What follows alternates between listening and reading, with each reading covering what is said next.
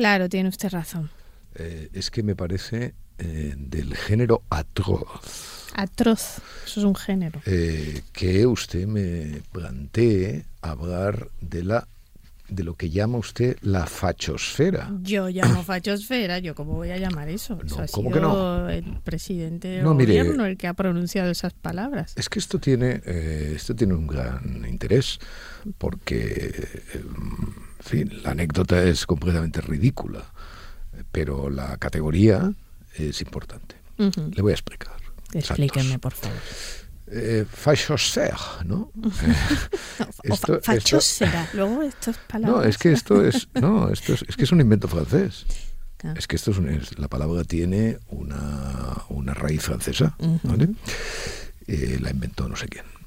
Entonces esta palabra la importa un chico que hace, mm, eh, hace una columnita en el país eh, insultando a los fachas. ¿no? A- a- he de decir que a veces los insulta con toda la razón. ¿eh? O sea, porque está- muy bien. O sea, no. En fin, los fachas merecen ser insultados a veces. ¿eh? Eh, Sobre todo si son de verdad. ¿no? Exactamente, sí, sí, sí. Y entonces, eh, bueno, esta fue una columnita, inventó esto de la fachosfera, etcétera, etcétera. Bueno, inventó, importó esto de la, de la fachosfera. Y, eh, y entonces el presidente del gobierno el otro día lo utiliza, al parecer, yo no lo oí, pero lo utiliza en un discurso. En ¿puede una ser? entrevista. Ah, en una entrevista, muy bien.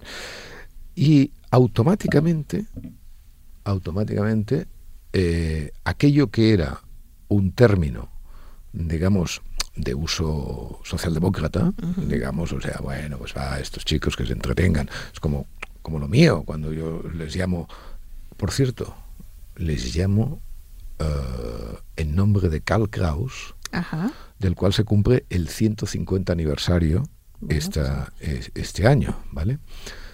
Eh, esto que yo desde hace años, muchos años, llamo prensa socialdemócrata, eh, para referirme básicamente al país, pero no solamente al país, eh, pero básicamente al país. Esto es un invento de Kraus. Ujú. Sí, lo contó en alguna ocasión. Eh, Kraus, eh, en fin, Kraus es un Kraus es un genio, es uno de los grandes genios de la literatura universal. ¿eh? Y Fackel es eh, Antorcha. una, en fin, una de las eh, cumbres de, de, de aquello que él fue el primero en entender, y yo el segundo, eh, que es el periodismo como, como artefacto cultural que merece ser desmenuzado. ¿vale? Ujú. Porque eh, siendo el periodismo la máxima representación de la realidad, ¿vale? Bueno, la máxima, no la máxima, pero la, la más usual hasta, hasta Internet, por así decirlo, pues naturalmente mm, decodificarlo, eh, criticarlo, mm, poner de manifiesto sus límites, eh, etcétera, es una obligación cultural. No, no es Mm. una obligación, es una obligación cultural, es una obligación política, es decir, no es una obligación gremial. O sea, cuando hablamos de periodismo, eh, en ese sentido metaperiodístico, estamos hablando de una de las más vigorosas críticas de la cultura contemporánea que se pueden hacer. Bien, el que inventa todo esto es Krauss. ¿eh? Y a Krauss hay que rendirle honores. ¿Cuál es el problema de Krauss? El problema de Krauss es que escribe en alemán. Y escribe en un alemán mm, cargado de eh, significados ocultos. Es decir, debajo de cada palabra no pone una cosa, como decía Prat, sino que pone diez. Y eso es muy difícil de traducir. La gente se cree que, en fin, los poetas se creen que eh, traducir, traducir, lo difícil es traducir eh, a Lorca, en fin, em, algún eh, léxicos muy marcados, etcétera, metáforas muy subidas y tal. Bueno, No digo que no, porque las eufonías, en fin, todas estas cosas que el idioma original preserva es a veces difícil de transportar a la, a la realidad de otra lengua. Pero hay una cuestión todavía mucho más difícil, que es cuando, eh, el caso de Krauss, cuando una palabra, eh, o por ejemplo, mm, cojamos el sintagma prensa socialdemócrata, bueno, pues traducir eso no es traducirlo solamente eh, prensa socialdemócrata, sino hacer una operación de, de traducción cultural mucho más sofisticada de la que aparentemente eh, se trata. Entonces, claro, Krauss, pues bueno, ha tenido una fortuna. eh, hay bastantes libros traducidos en- de Krauss, fragmentos siempre.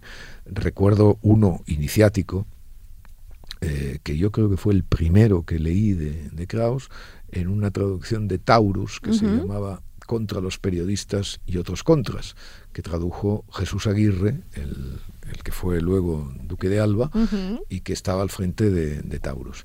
Y luego, bueno, se han ido traduciendo fragmentos, a veces con variado éxito. Yo estaba muy ilusionado con una traducción que Jaume Valcorba eh, quiso hacer en, en el acantilado, bueno, e hizo, encargó, eh, que era una antología de, de Fackel, ¿no? de, la, de la revista legendaria, de la revista legendaria en la cual eh, el tema fundamental de esa revista era la crítica al periodismo. Ujú. ¿no? Y por Bueno, eso pues- lo conocían a Karl Kraus como el gran odiador, que eso también es Claro. simpático. Sí, claro, porque perro, Lo- perro no come perro, todas esas cosas que usted puede imaginar, ¿no? Lo que pasa que, claro, él era un aristócrata, ¿no? O sea, por lo tanto, en fin, casi lo de perro. Bueno, lo cierto es que eh, esa antología no deja de ser insuficiente, no deja de ser una selección, no me parece que sea tampoco extraordinaria. Bueno, no sé, me decepcionó un poco al final ese volumen.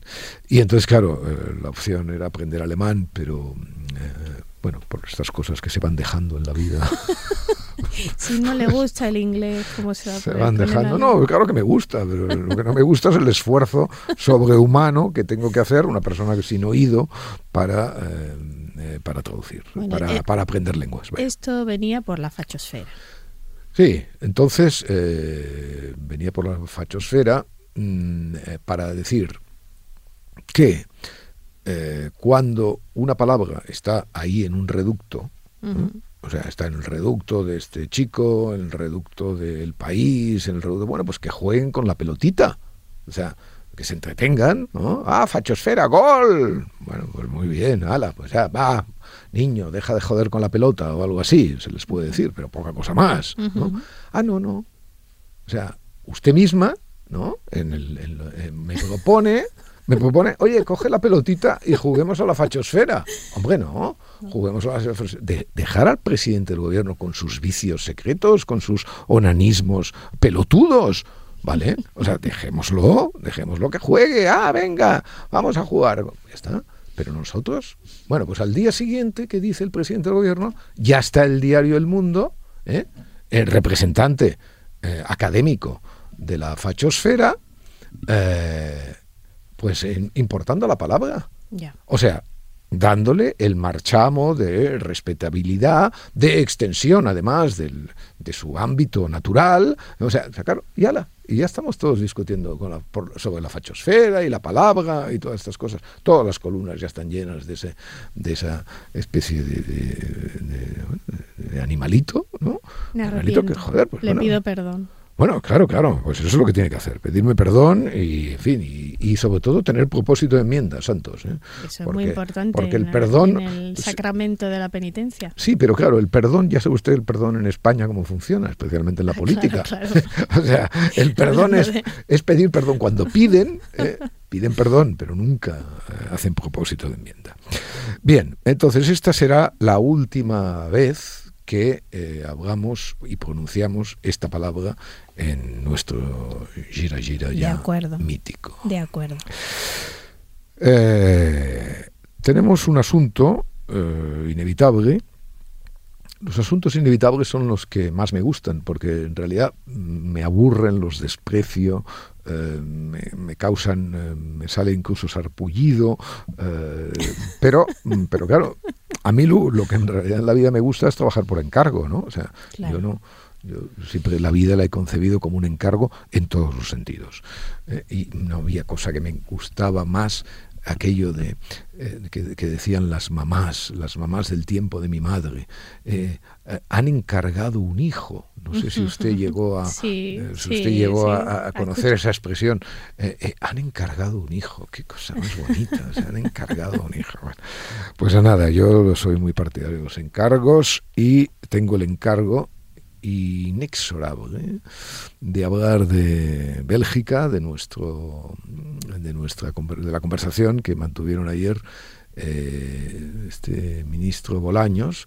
Bolaños, es, nuestro Beria, ¿no? Es, es, un burócrata de una de una es que es como realmente es como dibujado, ¿no? O sea, yo me parece tal y cual un burócrata de esa condición, de número uno de las oposiciones, de todas esas cosas, ¿no? Eh, eh, en fin, que está al servicio de quien está al servicio y sobre todo que está siempre al servicio de la mentira, ¿no? Que es una que es un bueno, que es un trabajo realmente que también tiene su yo cuando le veo levantarse ahí con esa con esa corbata que siempre lleva un nudo desusado, ¿no? O sea, este nudo tan tan grande, ¿no? Que, que en fin, que resulta como chocante y hasta un pelo chabacano, ¿no? Y entonces se levanta con esa con esa con la con la solemnidad que solo eh, rezuma el mentiroso, ¿no? Y entonces pretende convencernos de lo de aquello que, en fin, es, absolutamente imposible que nos convenza, ¿no? Pero hay que reconocerle su insistencia, sus buenas maneras eh, verbales.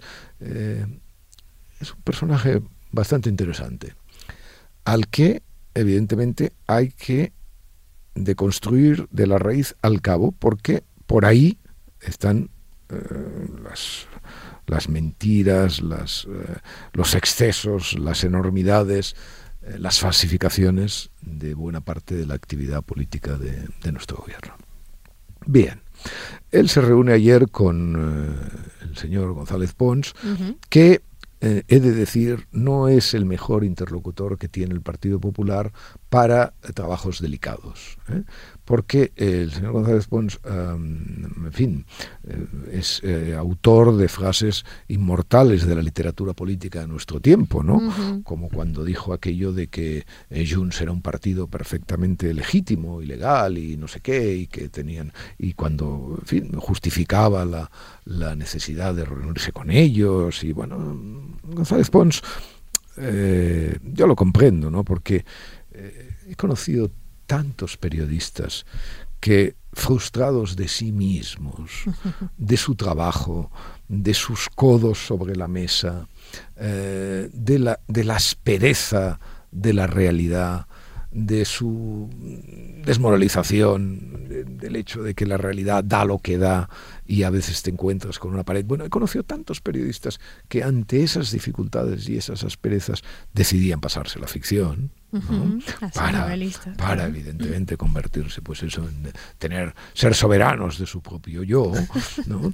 pues eh, al señor González Pons le pasa lo mismo. Usted sabe que el señor González Pons escribe eh, novelas. Sí, sí, escribe novelas de, un alto voltaje erótico al parecer. eso, parece eso parece. Ah pero usted no lo ha leído. No no la he leído ya pero el contrato exige aquí que usted lea a González Pons ahora. Bueno no no a González Pons eh, leo casi todo lo que recomienda. Acabo de leer Janet Malcolm las fotografías fijas que he adorado. No me, no me pida leer ¿qué libro, Pero qué libro. ¿Ha llegado usted al capítulo del adulterio? Del plato, claro. Ya bueno, lo terminé. Bueno, bueno, bueno. ¿Pero qué? Pero qué maravilla de capítulo, ¿no? Sí, sí, sí. O sea, pero qué... Además, o sea, Malcolm, ¿no? Que siempre presumía, no voy a hacer la biografía, nunca lo voy a escribir ni tal. Es, bueno, es, es una obra maestra ese capítulo. O sea, el libro es, eh, bueno, un poco irregular, porque es un libro hecho... Ya a punto de morir. De morir. De hecho, no, lo, acabó. Terminó, no lo terminó. Pero realmente ese capítulo, ese capítulo es una, una maravilla. ¿Por qué ¿no? lo glosa un poco? Porque para los que no Bueno, glóselo usted, ¿no? Para usted es la glosadora, ¿no? ella, cuenta, ella cuenta su vida a través de fotografías. Y aunque no pone la fotografía del plato, recuerda un plato con florecitas que vendían en las tiendas bien de Nueva York y que se pusieron de moda en una época. Y era los que compró para el departamento, para el apartamento que había eh, alquilado en su entonces amante, después marido. Y al ir a contar por qué eh, se había acordado del plato, de repente ella dice, pero no voy a decir por qué me acordé del plato. Y eso, eso es un pecado mortal. es un pecado mortal que la, que la Malcolm habría, o sea, pero como, o sea, el, en fin, tú no puedes saber más que el lector. No, eh, por supuesto, en, en, en las novelas tampoco, pero Imagínese usted lo que es saber más que el lector y refregárselo por la cara. Y yo sé por qué me he acordado de esto del plato, pero, no, te lo voy a contar. Ahora, como explicaba en, me parece que era en Quilet, no, no en Quilet no era, en una revista, bueno, yo cuando hablé de este libro linké un artículo de una chica, que era un artículo de una mujer que había conocido a, a Malcolm y que yo creo que, mm, bueno, en un momento determinado eh, examinó la posibilidad de hacer una biografía sobre ella. Y entonces eh, esta mujer explicaba una cosa que, claro, eh, sube, el, adulterio lo sube a una, a una altitud moral todavía más elevada, ¿no? que es, bueno, cuando, y cuando explica aquello de maravilloso del, de su compañero adúltero, acabada la guerra en un parque de París. Con una parisina. Con una parisina que conoce en un parque. No tuve celos, ¿no? y sube, y sube a la casa. O sea, la conoce en el parque, sube a la casa. Y entonces dice una cosa delicada, dice, eh, creo que en aquella casa había rastros de un hombre, ¿no? Un hombre que estaba trabajando. Entonces ella, la parisina, mete al niño en la cama le da de comer, le da de comer y lo acuesta a la siesta.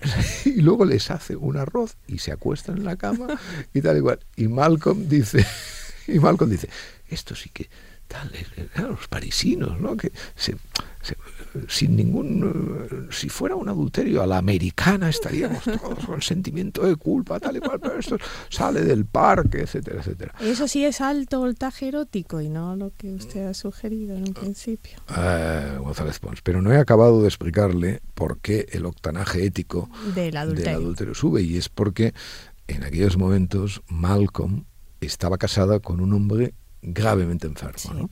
bueno hombre en fin, no sé, examínelo usted como quiera. Yo no, no quiero hacer una, eh, no sé, no, no, no, sabría, como me, falta muchísima información, pero, pero bueno, esa información también nos la hurta Malcolm. Sí, sí, no cuenta nos su dice, ¿no? ¿no? nos dice esto. Pero bueno, eso no quiere decir que sea un libro como es, es un libro puramente maravilloso. Pero estamos en las ficciones, entonces yo he conocido tantos de estos que a diferencia de Malcolm pasaron del periodismo a la novela y tal. Bueno, pues González Pons es que es que es eso, o sea, González Pons vive una realidad paralela, o sea, eh, lo primero que le tenía que haber dicho Feijó a González Pons eh, para hacerle delicado negociador de estas cosas que al parecer negocia, que se va a ver a Jun, se va, siempre está, eh, siempre está con el demonio, ¿no? Hasta el punto de que a veces pensamos si el demonio no es él, ¿no? Mm. Porque claro, en fin, al final, esos son como esos policías que trabajan en la línea de, ¿eh? claro, claro, no se sabe. Entonces, eh, González, en fin, esto está crudo, ¿no? O sea, bueno. Pues lo primero que le tenía que haber dicho Feijó a González Pons para estas cosas es decir, deja la novela. ¿vale? O sea, dejas de, mientras estés aquí, cuando seas eurodiputado, pues, en fin, el clima de Bélgica, ya se sabe. Eh, a Bélgica hay que ir con cuidado porque siempre hay nubes y, los viajes a los viajes a Bruselas, mm, en fin, siempre hay pues esas cosas, ¿no? La niebla, eh, muy, muy simenón todo, ¿no? Y entonces deja las novelas y dedícate a la política. Bien. Esa negociación, eh, esa negociación no nos vamos a engañar, Santos. Sobre el la renovación del Consejo Esa negociación, primero, es humillante que se celebre fuera, porque, vamos a ver, todos estamos de acuerdo con que eh, Europa es eh, nuestra vértebra moral, nuestro salvavidas, en fin, etcétera, que el marco europeo, tal, pero a ver, a ver, pero a ver, o sea, mm, volvamos a lo de siempre. ¿Usted se imagina al ministro de la presidencia de la República Francesa negociando con el jefe de la oposición o con un líder de la oposición en Bruselas una reforma del sistema de los jueces tal y cual? No. No. Eh, o sea, somos como una democracia infantiloide, ¿no? Como si pueril, necesitáramos tutela. Efectivamente, de guardería. Somos una democracia de guardería. Y esto, eh, perdóneme, eh, es una ofensa mm, para la democracia española en su conjunto, pero claro, el Partido Socialista, el Partido Socialista le da igual lo que le digan. ¿Vale? Entre otras cosas porque el Partido Socialista ejerce el poder. Y el poder, pues, es el bálsamo bebé, o sea, en fin, da lo mismo. O sea, ¿qué más me da? Sobre todo cuando uno entiende el poder como lo entiende el presidente del gobierno. Pero claro, es que el, el jefe de la oposición legitima absolutamente esta democracia de guardería que tenemos. Hay que ir a que el comisario Reinders, el cual, en fin, debe ser de una mediocridad plenamente europea. En fin, bueno, a mí me parece lo que conozco de él, pues eh, es ni bien, ni mal, ni regular, ni nada. es un funcionario que tenemos que efectivamente ir a Bruselas a negociar una salida para un asunto como este. ¿Lo, haría una democracia integral? En fin. Primera cuestión. Segunda cuestión. Eh, segunda cuestión que matiza esto que acabo de decir. O sea, a ver, no es fácil tomar una decisión sobre esta sobre esta negociación. ¿eh? O sea, tampoco ahora nos vayamos a decir, no, yo es que, eso que decía Sabater tan simpáticamente un día, no, la democracia del taxista. No, no, es que esto yo lo arreglaría. Eh, bueno, eh, o sea, negociar la reforma del Consejo del Poder Judicial, evidentemente, es un asunto muy complicado. Y este asunto lo ha hecho complicado en estos momentos la actitud del gobierno de la nación. O sea, es verdad que hay una responsabilidad previa del Partido Popular en la no renovación, etcétera. Pero la situación mm, debe examinarse hoy. Y hoy, eh, cuando tú llegas, o sea, tú tienes que plantearte llegar a acuerdos con una persona que está negociando su supervivencia política con un prófugo de la justicia. Es que yo vuelvo a eso. ¿Se acuerda cuando decíamos lo de la noticia del año y usted con su escepticismo femenino, ¿no? Eh, su escepticismo femenino decía, pero usted está seguro de tal. Sí, Santos, estoy segura. O sea, la noticia del año en España fue que la vicepresidenta de un gobierno democrático fue a negociar con un delincuente su supervivencia política. Y esto, bueno, esto está esto no ha desaparecido, esto impregna, esto, mm. bueno, y además sigue manteniéndose, o sea, en fin, vivísimo, ¿no? Como demuestra. Bueno, claro, la votación del, la otro, votación día, del otro día, etcétera, etcétera. Que Junts eh, votó en contra de lo que había pactado, ¿no? Claro, entonces dices, bueno, eh, ¿qué va a hacer la oposición? O sea, la oposición está negociando con un, con un gobierno que ha tomado este camino. Eso por un lado. Pero claro, por el otro, es verdad que cualquier intervención mm, racional de los jueces en la vida política española es entendida hoy como una intervención de parte. Mm. Y eso lo facilita, ¿eh? o sea, el, desmontaje de, esa acusación lo impide o lo dificulta el hecho evidente de que el Consejo General del Poder Judicial no responde a, digamos, lo que son eh, las mayorías en estos momentos gubernamentales en, España. Es decir, que hay una renovación aplazada que no que debe hacerse y que pues siempre, claro, eh, cuando los jueces dicen cosas que son perfectamente razonables, sobre ellos pende la sospecha de que están actuando en beneficio de un partido político que, y, y, que ese partido político está impidiendo la renovación del Consejo Judicial porque quiere eh, poner un freno, una aduana última eh, a, la, a, la, en fin, a, la, a la devastación digamos política que está imprimiendo el gobierno. Por lo tanto, no es una cuestión mm, en absoluto sencilla. ¿eh? O sea, yo comprendo, comprendo la oposición, comprendo que el gobierno presione y no veo realmente ni en Bruselas ni en Madrid una solución sencilla a todo esto. Y además, mm, el problema de esta negociación, y eso justifica el que se esté dilatando tanto, es que eh, eh, de una negociación solo se puede salir no habiendo ni vencedores ni vencidos.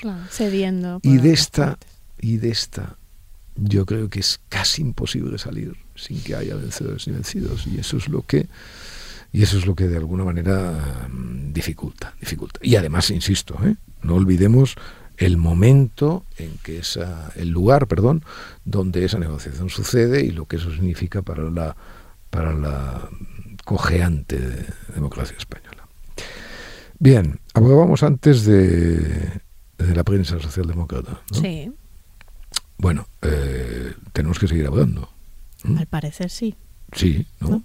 Bueno, eh, Félix de Azúa se ha ido del, del país y el otro día publicó un vídeo en, el Objective, que era un vídeo eh, un poco extravagante, debo decir. Excesivo. bueno, Félix ahora la gente puede decir que no, Félix, eh, esta cosa de la edad, ¿no? Que le, que le van diciendo, ¿no? Eh, eh, no, estos viejos que no aceptan que su tiempo pasó y que dicen borbadas, no. Félix, el Félix de, este vídeo es bastante parecido al Félix de hace 20 o 30 años. Es decir, lo que pasa que entonces sus butats eran recogidas con, con, alegría y con incienso en la prensa socialdemócrata, ¿no? Eh, y ahora, pues esas butats se convierten en ¡oh, ah, oh, las sales! ¿no? Claro, no. ¿eh? pero esto nos lleva a lo sustancial de toda esta discusión que hemos visto mm, estos días a propósito de la salida de Fernando Sabater y ahora de, de Félix de Azúa de, del diario. ¿no? Eh, hombre, hay un razonamiento que no estoy dispuesto a sostener de, ellos, ¿no? Eh, y ya definitivamente, porque mire, eh, esta discusión, mm, yo durante hace años, con Santi González, el columnista del diario y buen amigo, habíamos mantenido una discusión hace años muy, muy fluida sobre un viejo asunto, eh, si el país eh, era el que había cambiado, y el país como artefacto cultural más que como periódico, ¿no? Eh, si era el país el que había cambiado o habíamos cambiado nosotros. Que yo creo que es una discusión que cambiando los, los sujetos y tal, pues se produce en todas las culturas y en todas las generaciones, etcétera, etcétera. Ah, pero aquello que creímos y tal y cual y no sé qué, etcétera. Bueno, em, cada uno aportaba sus ejemplos, cada uno, pues bueno, ah, pues mira, ves, ahora con esto que te digo, mira, mira este artículo, si decían lo mismo, etcétera, etcétera. Mire, yo de decirle que este asunto planeó, mm, eh, planeó un poquito sobre mi libro, este último que he escrito, Vida de Arcadia, el cual hablo de este, de este particular, y desde luego planeará cuando escriba otro libro que quiero escribir sobre el conjunto de mi de mi experiencia periodística, de mi trabajo.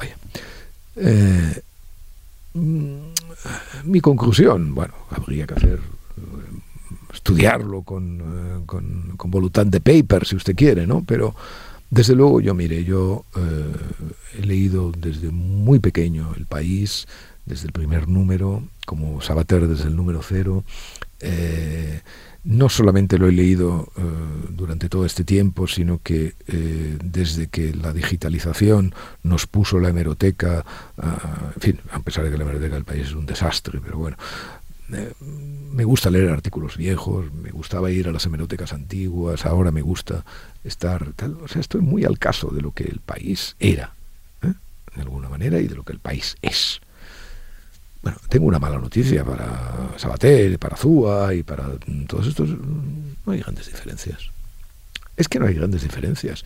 Es que, hombre, pues sí, evidentemente, entre Javier Pradera Y Jordi Gracia, pues sí, hay alguna diferencia sintaxis, efectivamente. Esto se manifestaba muy claramente cuando Jordi Gracia hacía los editoriales. Jordi Gracia que ha escrito un libro malísimo, bueno, malísimo, bueno, malísimo tampoco, pero, eh, o sea, confuso, eh, mal documentado, bueno, un, libro, un libro que a la academia le, a la academia de la cual él proviene, eh, le haría poner los pelos de punta, sobre Javier Pradera. ¿eh?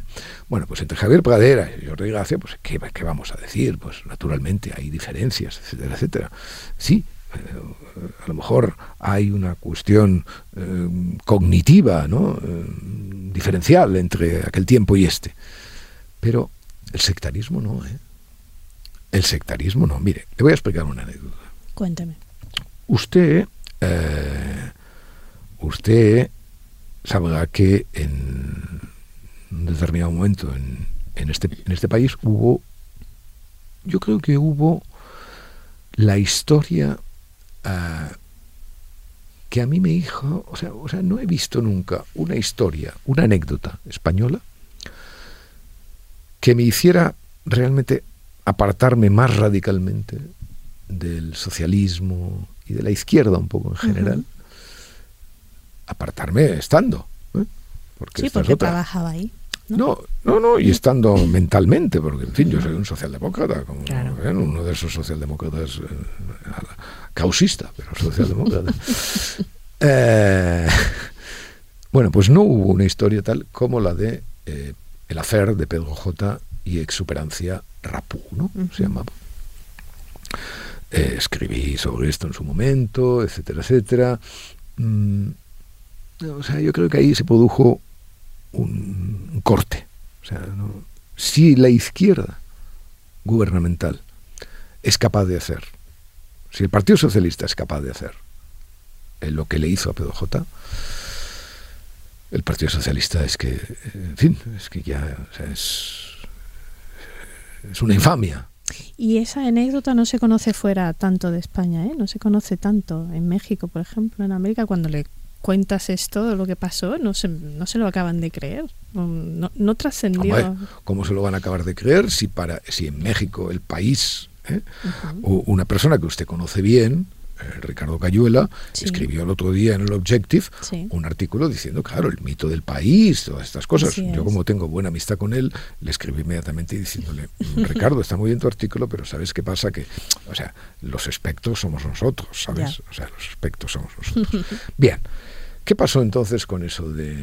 ¿Sabe usted que se grabó un vídeo? Sí. ¿Eh? Bueno, explique un poco usted la anécdota. Porque... Bueno, usted la, la sabrá mejor. Sí, bueno, pues nada, el, el Pedro J. Ramírez, el fundador del diario El Mundo, eh, se iba de putas algún día. No, pero, a ver, lo importante es que había puesto en marcha las investigaciones sobre el GAL. Bueno, ya, ya, pero olvídese de esto. Bueno, olvídese de las investigaciones. Sí, bueno, pero olvídese sobre las investigaciones del GAL, olvídese todo esto. Lo cierto es que él tenía unos, unos, uh -huh. unos ciertos gustos sexuales que un día uh -huh. el, enviados del Partido Socialista filmaron. Exacto. ¿Vale? Aliados del Partido Socialista o miembros incluso del Partido Socialista filmaron. Uh -huh. bueno, filmaron y lo pusieron uh, a la venta en un diario. Bueno, en fin, una historia absolutamente kafkiana de, de tal. Bueno, Pedro J reaccionó extraordinariamente bien ante esta historia, o casi extraordinariamente bien. Yo ten, tengo una pequeña objeción que escribí en un artículo que se llama Sodomías para letras libres, justamente. Uh -huh. y, eh, y, sobre todo reaccionó muy bien su familia. ¿no? Claro. ¿Eh? Maravillosamente. Eh, bueno, mm, ese vídeo circuló mm, por todas las cavernas uh -huh. españolas. ¿no? Claro. Mm, ¿Sabe usted que en el diario El País organizaban audiciones públicas de ese vídeo? No, no lo y un día llegué, y un no día llegué a la redacción del País en, en Barcelona y entonces eh, vi que había una, una, de repente un movimiento que se iba la gente hacia el despacho, eh, no sé, hacia una sala de juntas o lo que fuera, ¿no? Y, y entonces cogí al último y le digo, oye, ¿dónde vais? Yo acabo de entrar, ¿no? Dice, no, vamos a ver el vídeo de Pedro J. Digo, ¿que vais a ver el qué? Dice, no, no, el vídeo de Pedro J, que lo hemos conseguido y vamos aquí a una proyección pública, eran unos 30 tíos, una cosa así, 30, 40. Chicas también, claro.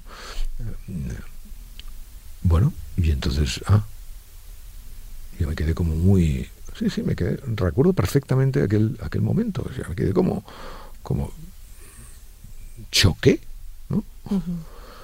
Y entonces me fui a mi sitio en la, en la redacción, toda la redacción vacía, toda la redacción vacía, a excepción de una telefonista que siguió en su puesto y yo mismo.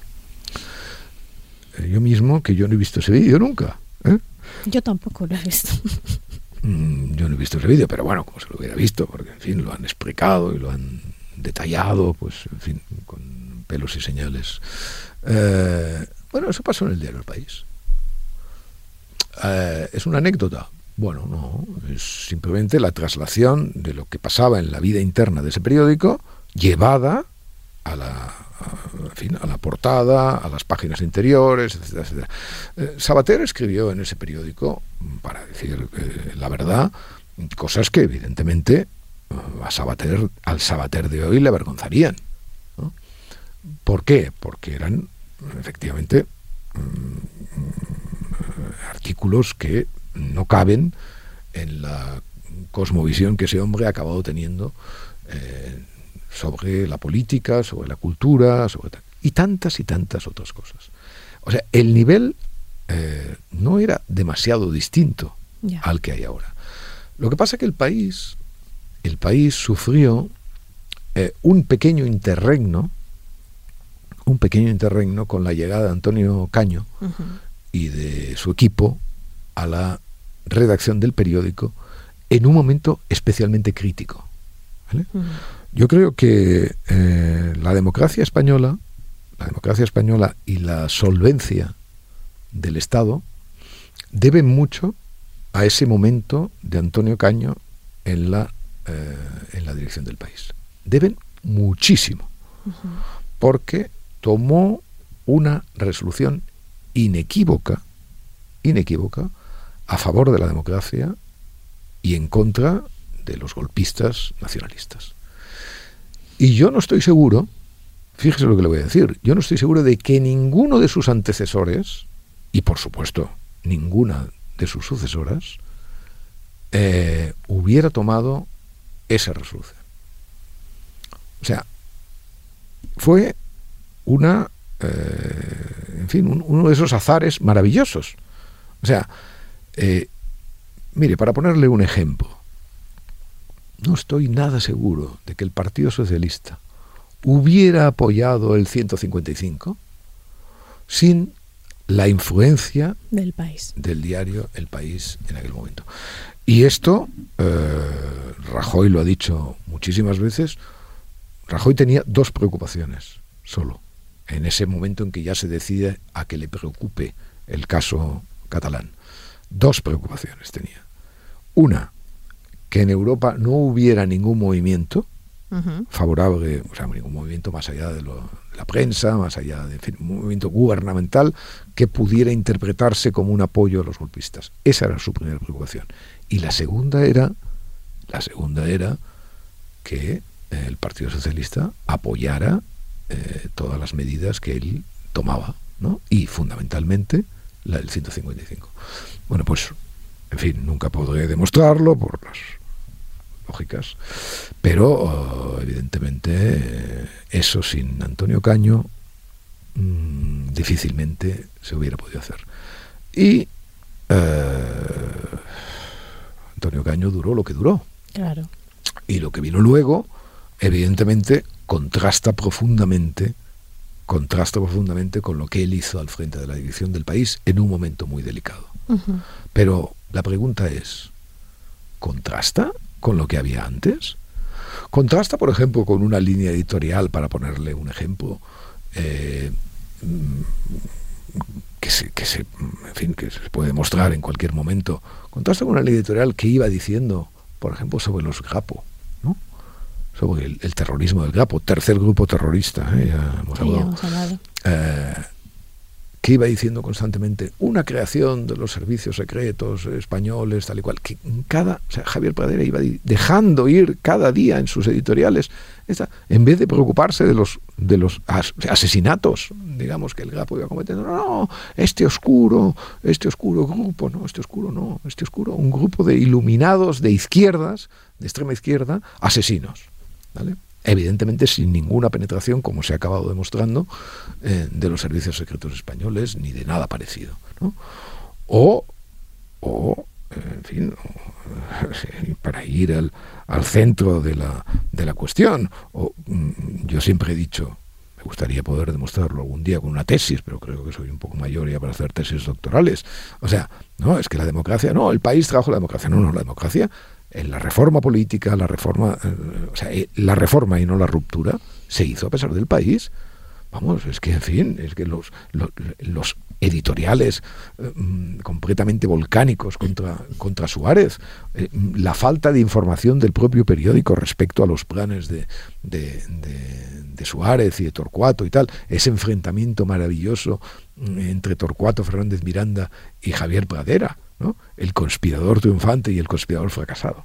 En fin, en fin, que bueno, que, eso. Ha quedado claro que, el país es el que sí es, que, el que es el que era.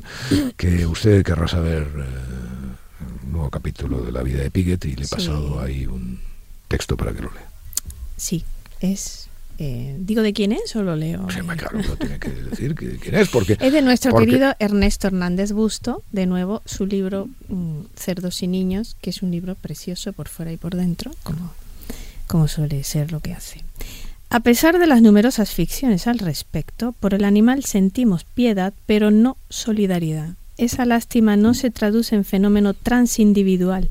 La emoción no nos conmueve hasta el punto de activar una moral práctica. Esto hablando de los de la matanza de la que él era testigo en Cuba y luego lo feliz que se comía el cerdito. Vuelva a decir eso de la solidaridad opuesta a la piedad, ¿no? Sí. Eh, esa lástima, a la lástima, esa lástima no se traduce en fenómeno tras individual. La emoción no nos conmueve hasta el punto de activar una moral práctica y dejar de comer el cochino. efectivamente. Eso está muy bien y es una finísima observación de nuestro querido Ernesto. Eh, en cualquier caso, mm, cuando el cerdo quiere ser jamón... Solo puede ser Joselito. Bueno, eh, tenemos, que, tenemos que hablar de, de drogas. Sí. Mm. Mm, ah, ¿Tiene algo que decirme? Bueno, usted me ha pasado un reportaje en el New York Times que compara la política de drogas en San Francisco con la de Portugal. Sí. Es, interesante. Eh, a ver. Como en San Francisco están fracasando. Sí, yo mi sesgo. Mi sesgo ¿eh? Yo tengo problemas familiares con esto de las drogas. Eh, no, no es ningún secreto. Lo digo porque un día, usted a ver si me explica, claro, usted fuera de fuera de antena y tal. No, es que usted tiene que decir. Pues, no, para mí, yo no tengo ya, está dicho. ya está dicho, ya está dicho. graves problemas familiares. Bien. Entonces, eh, es muy interesante ese artículo del Times, porque ese artículo del Times compara dos políticas, la de San Francisco y la de Portugal. ¿vale? Es verdad que son comparaciones eh, un poco asimétricas, porque San Francisco es una ciudad y Portugal es un país, pero nos sirve para una cosa fundamental, fundamental. Y es que eh, teniendo las dos legislaciones, una actitud eh, respecto al consumidor de drogas basada, basada en,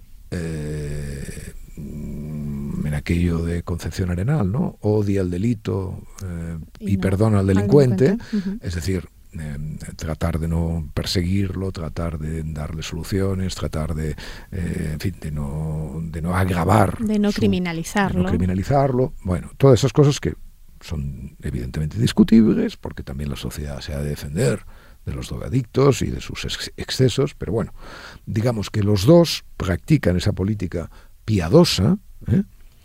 Solidaria, ¿eh? para coger, para retomar lo de los cerditos de Ernesto, Pero, cuidado, ¿cuál es la gran diferencia?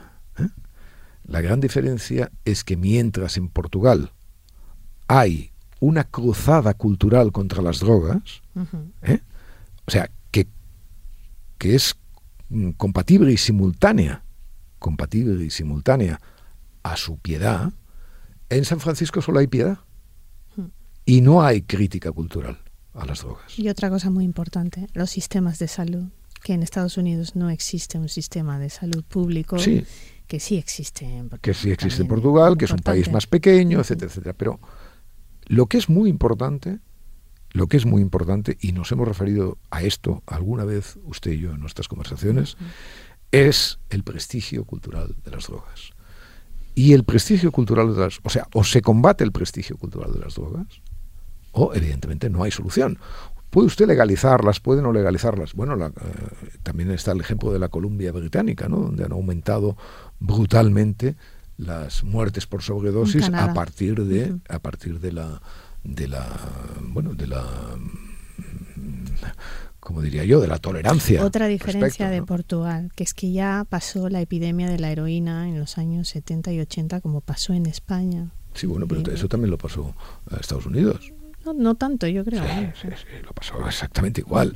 O sea, de verdad, eh, el gravísimo problema, y mire, por eso está muy bien Ayuso, lo hemos también hablado a veces, una de las mm, pocas, eh, uno de los pocos discursos alternativos realmente sólidos que, que fabrica Ayuso, tienen que ver con su actitud beligerante, culturalmente beligerante, eh, ante las drogas. Exactamente igual que lo del tabaco. O sea, en fin, como decía Woody Allen, lo más jodido del tabaco era lo, joder, lo atractivo que me siento con un cigarrillo entre los labios. Bueno, pues este es el poema. Bueno, eh, no se vaya, no se vaya. ¿Tiene prisa? Sí, sí, me voy a Murcia. Se va a Murcia. Me voy a Murcia. se va a Murcia? Me voy a Murcia con Arcadio. Y, y, además estoy muy contento porque me voy a Murcia con dos tipos magníficos que se llaman Alfonso Galindo y Enrique Ujaldón, dos amigos eh, estupendos que han publicado hoy en el periódico una apología de la pornografía como, eh, como no ha salido publicada en ninguna otra en ningún otro diario del país.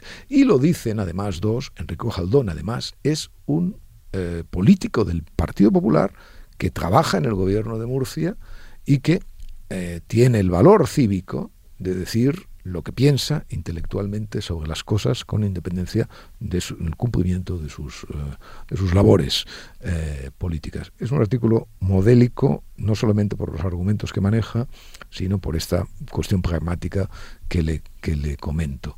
Y viene de un libro, un libro que ellos publicaron hace, hace poco tiempo, que además estoy contentísimo porque es un libro que me, dedicaron a mí. O sea, con lo cual, en fin, es que estoy fantástico de irme a Murcia, eh, trataré de que no echen demasiado limón a mis platos y, por lo demás, Santos... Dígame.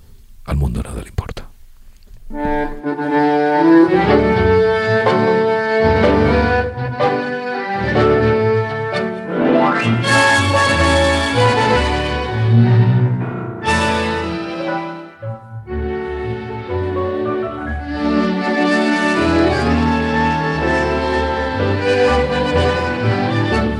podcast de Arcadia Espada y el Mundo con la colaboración de Yaiza Santos.